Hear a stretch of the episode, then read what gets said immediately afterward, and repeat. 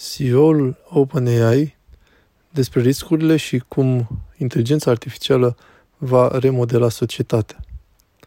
Deci sunteți CEO-ul OpenAI, aveți 37 de ani, iar compania pe care o conduceți este creatoarea programului ChatGPT, care a luat lumea prin surprindere. De ce credeți că ChatGPT a captat atât imaginația oamenilor? Sam Alman. Cred că oamenilor le place să se distreze și pot identifica în el modalități de a se inspira, de a crea, de a învăța și de a face aceste lucruri diferite, iar tehnologia recompensează cercetarea utilizând în acest sens modalități creative. Cred că oamenilor le place și găsesc ceva bun în el. Vă rog să ne desenați o schiță a ceea ce se va întâmpla în 1, 5 sau 10 ani în viitor, ce se va schimba datorită inteligenței artificiale. Partea seducătoare aici este că suntem permanent surprinși de puterea creativă a societății umane. Va fi vorba de puterea creativă și de dorința oamenilor care ne va spune ceea ce vom face cu aceste lucruri. Cred că acest răspuns va surprinde pentru că ceea GPT este atât de creativ cât și înfiorător pentru oameni. Dintr-un punct de vedere găsim în el un mare potențial, în sensul bun, dar pe de altă parte există un imens număr de necunoscute care ar putea să se întoarcă foarte urât împotriva societății. Ce credeți despre asta? Trebuie să fim precauți aici și cred că nu putem să prevedem toate acestea în laborator. Trebuie să scoatem toate aceste produse în lume pentru a fi testate în lumea reală și a vedea greșelile în timp ce mizele rămân mici. Dar cu toate acestea, cred că oamenii ar trebui să fie mai mult fericiți decât să fie înfricoșați de asta. Și voi sunteți înfricoșați puțin, dumneavoastră personal? Cred că dacă ai zice că nu sunt, nu m-ați crede sau că sunt foarte nefericit în această poziție. Deci care ar fi cea mai urâtă situație la care putem ajunge? Există un grup de urmări care sunt foarte nefericite. Un lucru la care mă gândesc cu precădere este acela că aceste modele pot fi utilizate la o scară foarte mare a dezinformării. Sunt îngrijorat că aceste sisteme, devenind mai performante în scrierea de coduri de programare, pot fi utilizate pentru atacuri cibernetice. Încercăm să discutăm despre asta, iar societatea are nevoie de timp pentru a se adapta la noua realitate. Și cât de convins sunteți că ceea ce ați construit nu va ajunge să producă aceste efecte? Ne vom adapta. Veți adapta dacă se întâmplă ceva negativ? Cu siguranță, cu siguranță. Prin crearea acestor sisteme acum, când mizele sunt destul de mici, învățăm cât de mult putem și construim programele viitoare în funcție de aceste reacții riguroase. Acesta este modul în care evităm cele mai periculoase scenarii. Sunteți unul dintre oamenii care își petrec 24 de ore, 7 zile pe săptămână pentru a pune la punct această tehnologie. Care este acel lucru care va atrage cel mai mult atenția cu privire la siguranță? Aceasta este o tehnologie foarte generală, iar atunci când lucrezi cu ceva care este așa de general, este foarte greu să știi chiar de la început întregul potențial, impactul său integral, precum și neajunsurile și limitările sale. Poate să existe cineva care să conducă această tehnologie într-o direcție nedorită? Răspunsul este da. Da, poți să o conduci într-o direcție nedorită și acesta a fost motivul pentru care această tehnologie a fost aplicată, într-o fază inițială, într-o formă foarte restrânsă, pentru a ne da seama care sunt aceste efecte negative și dăunătoare, așa cum au fost cele evite până la GPT-4. În comparație cu versiunea anterioare, dacă vei întreba GPT-4 dacă te poate ajuta să creezi o bombă, sunt mai puține șanse de a obține un rezultat. Astfel am fost în stare să intervenim asupra tehnologiei la stadiul de testare pentru a putea astfel să construim acele modele care cel mai probabil vor refuza să execute comenzile care pot deveni vătămătoare. Având în vedere unde ne aflăm astăzi, ce este mai ușor de a anticipa, oamenii sau mașinile? Probabil că zice mașinile, deoarece este vorba de un proces științific pe care îl putem înțelege, în timp ce cu oamenii acesta are mult mai multe nuanțe. Poate deveni mașina în timp asemănătoare omului? Vom ajunge la un punct în care mașinile vor fi capabile a executa o mulțime de lucruri cu caracter cognitiv pe care omul le face de la o anumită vârstă. Există vreun moment în care nu am mai putea să ne mai întoarcem în acest proces? Ar putea exista. Ar putea exista, dar nu este așa de evident cum ar putea să arate acesta. Obiectivul nostru este de a fi sigur că putem anticipa cât putem de mult cu privire la ceea ce putem face încă înainte de a construi tehnologia și a deveni, defini limitările sale atât timp cât conduita tehnologiei este legată de alegerile oamenilor. Rezultă că deciziile pe care aceștia le iau și le implementează în cadrul tehnologiei va determina ceea ce aceasta va face, cel puțin în acest moment. Da. Deci s-au luat deja decizii foarte importante de către echipa ta? Absolut. Și cum luați decizia de a alege între bine și rău? În timp ce lucrurile progresează, aceste decizii devin tot mai grele și ne dau mai multă bătaie de cap. Există câteva lucruri în privința personalizării. Există o parte de a face sistemul cât mai capabil în ceea ce privește comportamentul său, dându-i utilizatorului flexibilitate și o mulțime de alegeri și oferind inteligenței artificiale să fie mai mult în concordanță cu propriile lor valori și cu convingerile lor. Iar aceasta este foarte important și ne preocupă mult. Cu alte cuvinte, aceasta înseamnă că viitorul va fi probabil un loc în care fiecare persoană va avea un fel de AI personalizat care este specific cu ceea ce îl interesează și cu ceea ce are nevoie, în anumite limite. Ar trebui să existe niște granițe extinse, iar atunci întrebarea este cum ar trebui să arate acestea. Iar acesta este punctul la care căutăm să cunoaștem reacția publicului și să vedem cum ar trebui să arate acest echilibru în cadrul acestor granițe pentru a avea o mulțime de opțiuni, în care propriul tău AI reprezintă convingerile și valorile tale. Există consecințe negative la care ar trebui să ne gândim acum? Cred că există un potențial enorm de consecințe negative atunci când construiești ceva care este atât de puternic și care este însoțit de atât de multe lucruri bune. Cred că această tehnologie aduce cu ea și posibilitatea unor mari neplăceri, dar de aceea suntem aici și existăm pentru a încerca să vedem cum putem face ca aceste sisteme de, să funcționeze responsabil. Dar cred că potențialul chat GPT de a face binele este imens. De ce ați creat această tehnologie? Numai ca oamenii să se joace, dacă nu știți încotro se va ajunge. Vreți să spuneți de ce am creat inteligența artificială? Da. De ce ați creat inteligența artificială în primul rând și apoi de ce ați lansat-o înainte de a ști că suntem protejați, iar acele măsuri de protecție se află implementate? Aceasta va fi cea mai grozavă tehnologie pe care umanitatea a construit-o vreodată.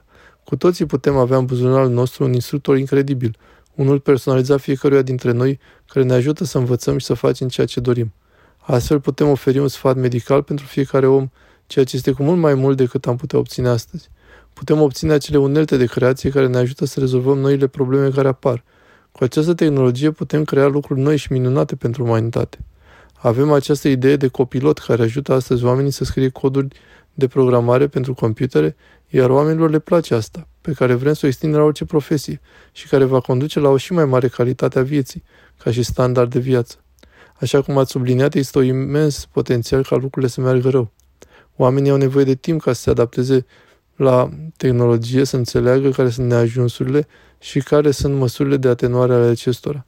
Dacă am fi creat aceasta în secret în acest mic laborator, fără a avea niciun fel de contact cu realitatea, am fi făcut GPT-7 și l-ar fi lăsat pe piață dintr-o dată, atunci am fi văzut o situație cu mai multe neajunsuri. Există vreun buton de oprire, o modalitate de a stopa totul? Da. Ceea ce se întâmplă în realitate este că oricare dintre ingineri poate zice gata, hai să dezactivăm asta acum sau hai să dezarticulăm acest nou model. O ființă umană? Da. Tehnologia însă își poate înlocui acel om? Poate deveni mult mai puternică decât acel om?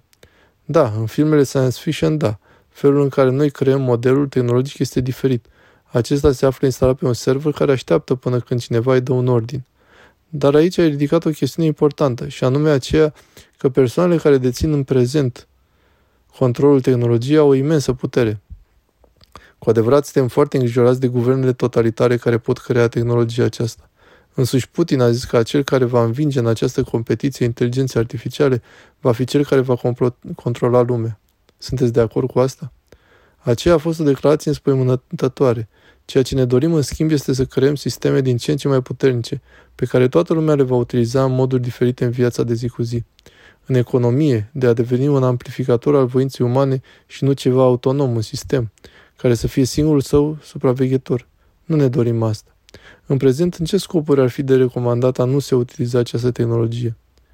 Cel mai mult am încercat să avertizăm pe oameni despre ceea ce noi numim problema halucinațiilor. Modelul tehnologic este confident în a constata dacă lucrurile sunt reale sau contrafăcute și cu cât utilizezi mai mult programul, constatând că are dreptate atât de des, cu atât mai mult te vei bizui pe el și nu vei mai zice a, acesta este numai un simplu program de limbaj. Va aduce cea GPT sau inteligența artificială mai mult adevăr în lume sau mai mult neadevăr? Cred că suntem pe o traiectorie de a construi mai mult adevăr în lume. Dacă o mulțime de informații inexacte sunt introduse în program, nu va însemna asta că vor fi furnizate și mai multe informații inexacte? Grozavă întrebare. Cred că modalitatea corectă de a privi programele pe care noi le construim este aceea a unui motor rațional și nu unul ca o înlățuire de fapte. Acesta poate acționa ca o bază de fapte, dar nu acesta este ceea ce îl face special. Ceea ce dorim de la aceste programe să facă este ceva mai apropiat de abilitatea de a raționa și nu aceea de a memora. Toate aceste abilități ar putea conduce la eliminarea milioane de locuri de muncă. Dacă o mașină poate raționa, atunci de ce mai e nevoie de om? O mulțime de lucruri au ieșit la iveală acum. Unul dintre lucrurile pe care le avem în vedere când construim aceste programe este ca acestea să devină unelte pentru oameni, o extensie a oamenilor. Iar dacă ne uităm la modul în care ChatGPT este utilizat, vom vedea că există un anumit numitor comun.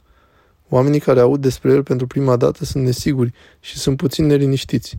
Dar după ce îl utilizează o vreme, constată că acesta poate fi o înaltă care îl ajută să facă munca sa mai bine.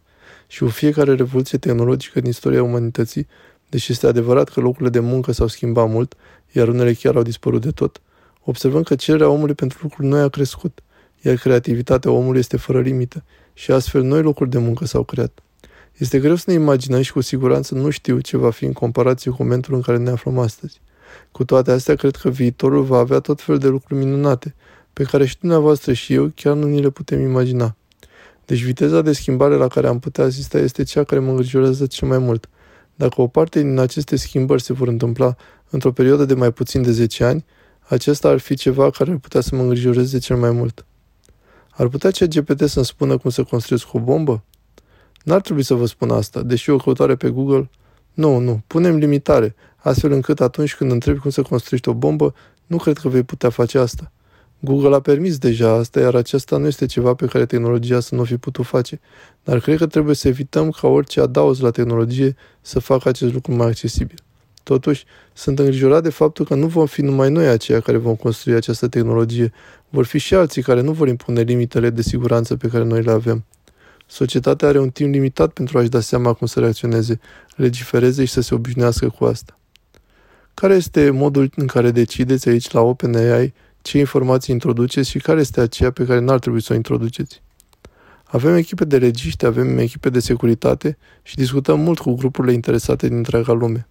Am finalizat GPT-4 cu mult timp în urmă, pare a fi cu mult în urmă în domeniul acesta, aproximativ șapte luni, și de atunci discutăm în interior și în exterior, încercând să luăm anumite decizii necesare, analizând cu o gamă largă de experți juridici și de securitate pentru a obține o evaluare a programului pentru a putea aborda acele probleme și a găsi soluții pe care le considerăm sigure și bune. Cine credeți că ar trebui să definească aceste linii de siguranță pentru societate? Societatea ar trebui. Societatea? Societatea întreagă? Cum va putea face asta? Pot să schisez asta ca un fel de viziune pe care o găsesc convingătoare. Ar putea fi una din multele care ar putea să meargă.